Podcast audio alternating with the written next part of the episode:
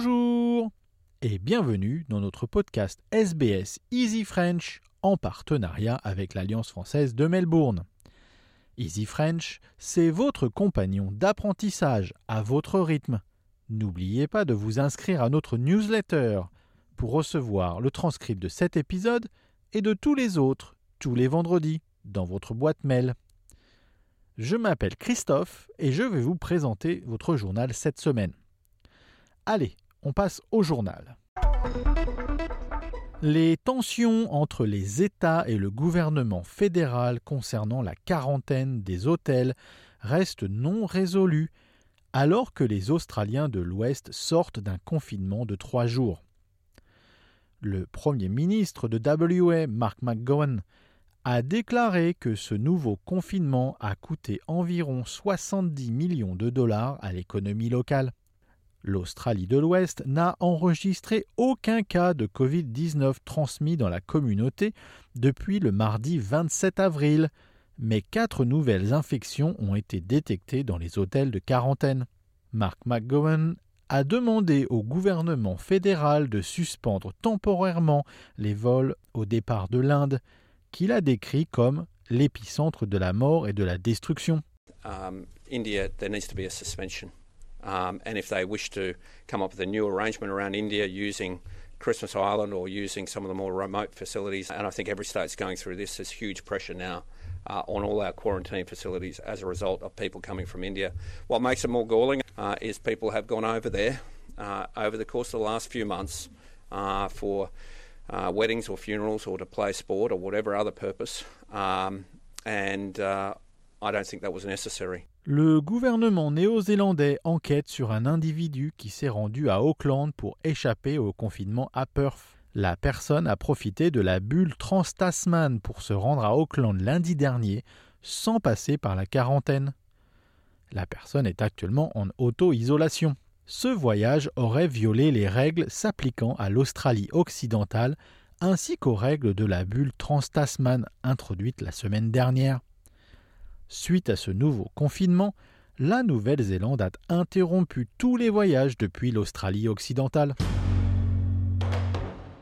Le gouvernement Morrison envisage d'envoyer de l'oxygène à l'Inde qui en a désespérément besoin. Le gouvernement pourrait également adopter des règles plus strictes pour les voyageurs en provenance de ce pays en raison de la catastrophe sanitaire du Covid-19 qui sévit dans le pays. Le comité de sécurité nationale se réunit aujourd'hui pour évaluer l'aide humanitaire à l'Inde, un pays qui enregistre de nouveaux records journaliers de cas de coronavirus. Le ministre de la Santé, Greg Hunt, a déclaré que des ventilateurs seraient probablement fournis à l'Inde. India is literally gasping for oxygen.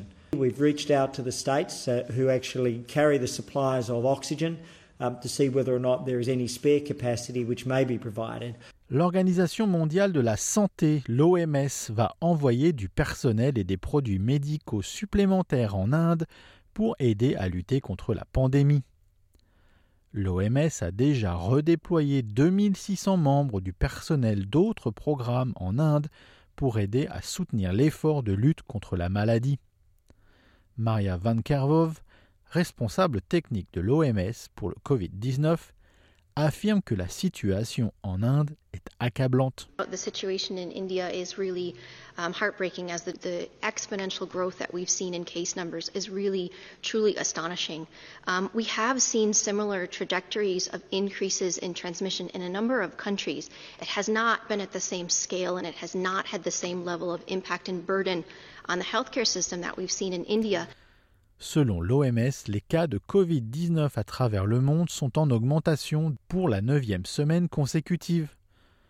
Le nombre de décès a augmenté pour la 6e semaine consécutive, après presque autant de cas signalés dans le monde la semaine dernière qu'au cours des 5 premiers mois de la pandémie.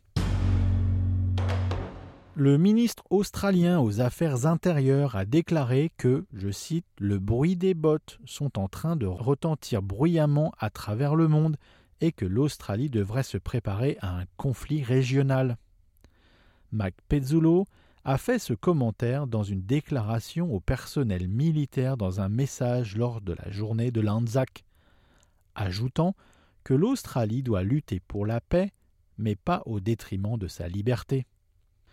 Ces commentaires sont tombés au moment où les relations entre l'Australie et la Chine sont au plus bas. Le ministre de la Défense Peter Dutton a exprimé ses inquiétudes quant à la position de Pékin sur Taïwan. S'adressant à Channel 9, le député travailliste Bill Shorten a déploré ce qu'il a appelé un langage incendiaire de la part de M. Pezzullo. Language like drums of war, I think that's pretty hyper-excited language, and I'm not sure our senior public servants should be using that language. Les États-Unis vont commencer à partager l'ensemble de leur stock de vaccins AstraZeneca avec le reste du monde, une fois que ce vaccin aura passé les tests de sécurité fédéraux. Après ces examens, 60 millions de doses seront disponibles pour l'exportation de ces vaccins dans les mois à venir. Cette décision s'inscrit dans la lignée tracée le mois dernier par l'administration Biden. Le gouvernement US s'est engagé à partager près de 4 millions de doses de ce vaccin avec le Mexique et le Canada.